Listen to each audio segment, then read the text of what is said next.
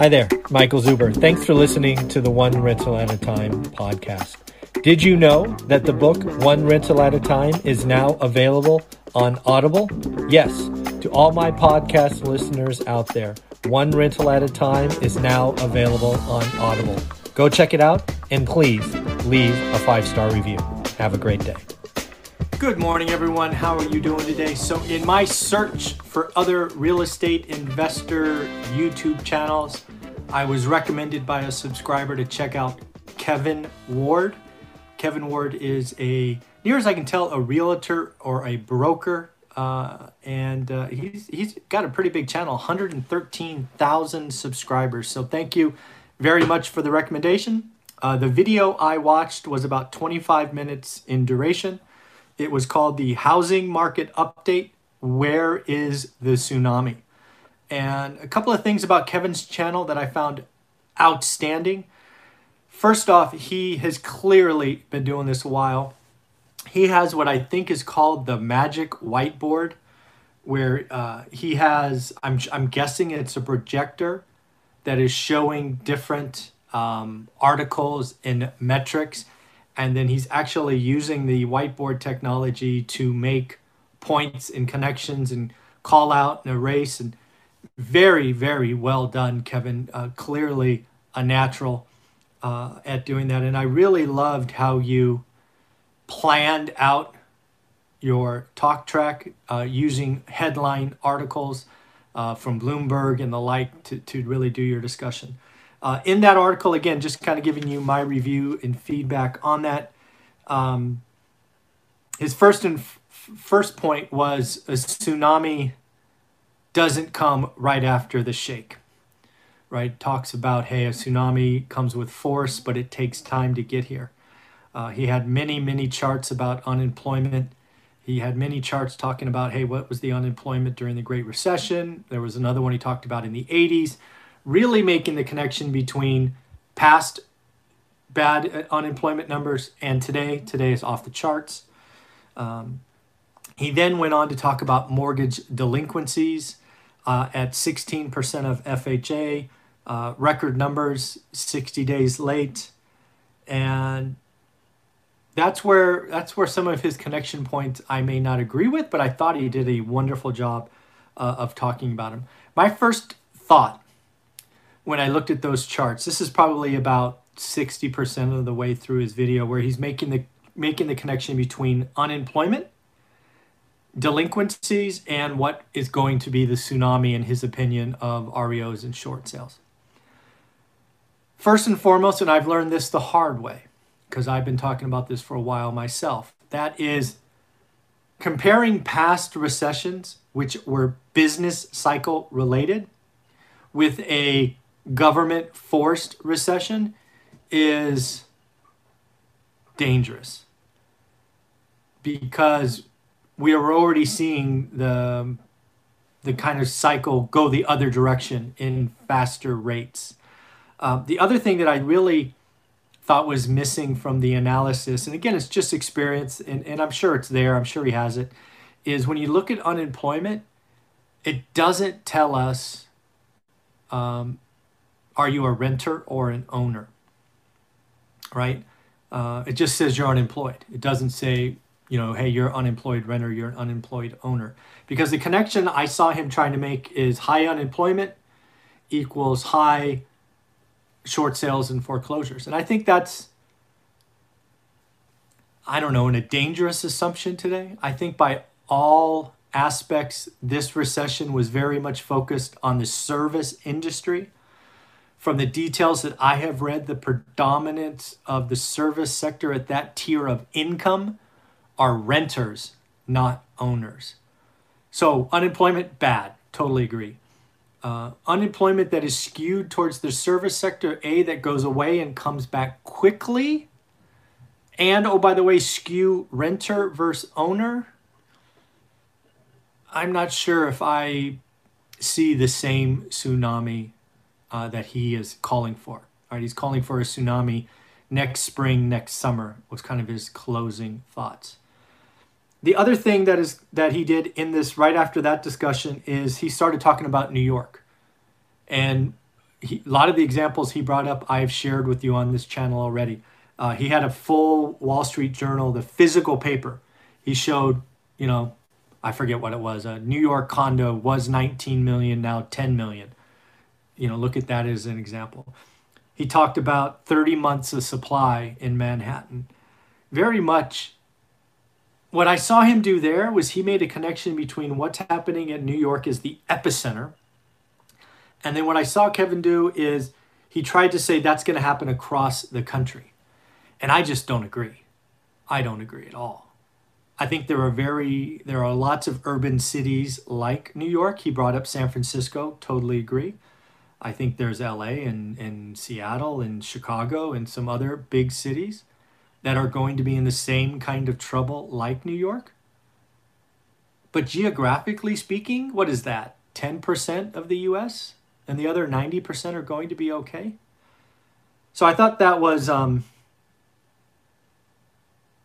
I don't know what I want to call it a um, a skewed review. I think New York is in trouble, and if that was Kevin's point, dead on. I think New York, I think New York, San Francisco have a ten years of pain ahead. It will be cheaper to rent and own in New York and San Francisco going forward. And then he started going into this stuff is coming. Um, he talked about getting prepared and doing all of those things. What the thing I think we need to talk about uh, and he talked about you know rising delinquencies and whatnot. But let's just talk about the elephant in the room, and that is forbearance. And the forbearance number is about 3.9 million. Let's you and I round it to 4 million because it makes math easier. So if there's 4 million people in forbearance, that is going to break down some way, somehow. First, there will be some percentage that have been went into forbearance but had the money just were scared right? They thought they'd lose their job, but they didn't. Uh, let's see, I'll let me make these notes down. So we start at 4 million. I'm just going to put this down so I can try to do the math at the same time. Let's just say 5% is in that camp. So not a big number. So that's what, 200,000 people? Or 200,000 families or houses or whatever? All right, so that's 5%. Then there's the folks uh, that were, were um, uh, let go or put on furlough that found employment elsewhere. Let's say that's 5%.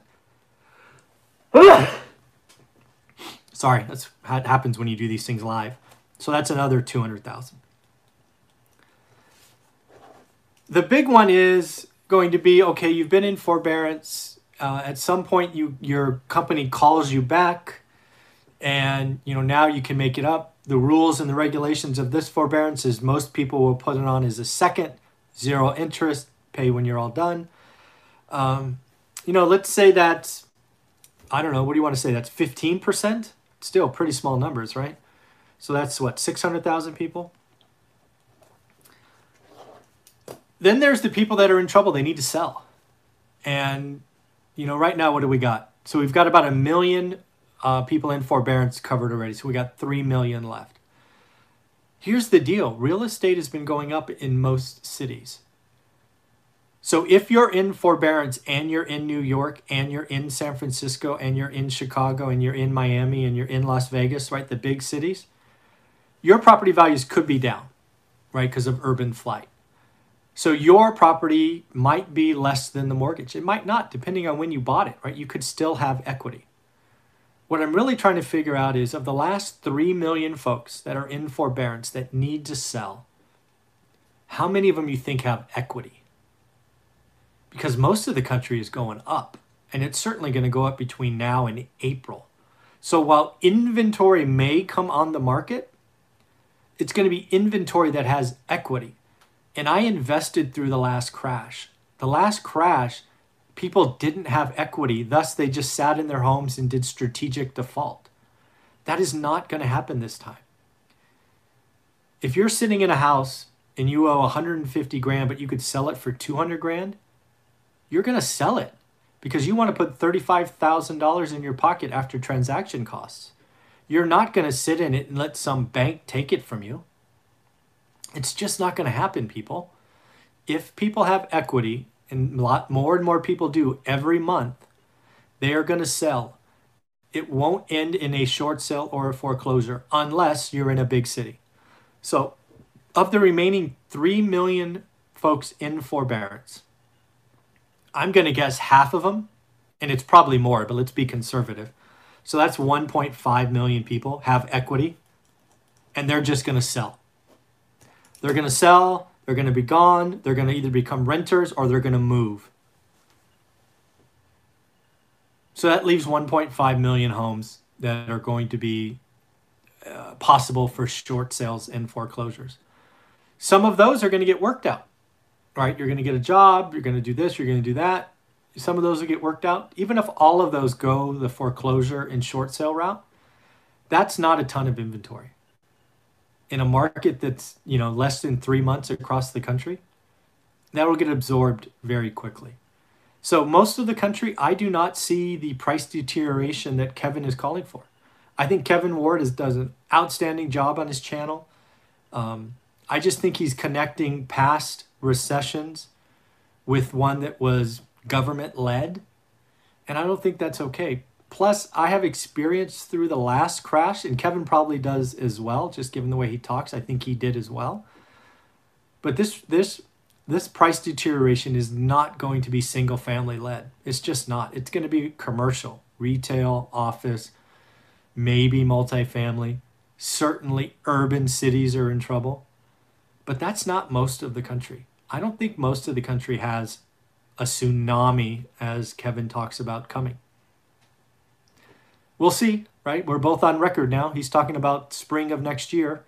Uh, I think there will be some major cities with price destruction, but I think most of the country is going to be okay. I think the tsunami is going to peter out, and it's not going to be this massive thing uh, that maybe uh, maybe maybe Kevin thinks it is. So at the end of the day, you got to watch Kevin Ward. I think he does an outstanding job. True professional, uh, very articulate, uses statistics and gives his opinion, which is awesome. I really appreciate that.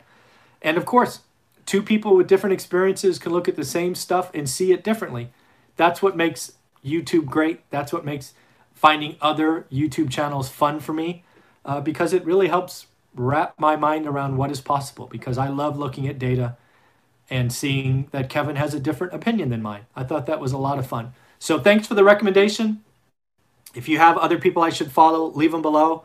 Uh, I'm all about looking at different folks and seeing what I can do to get better.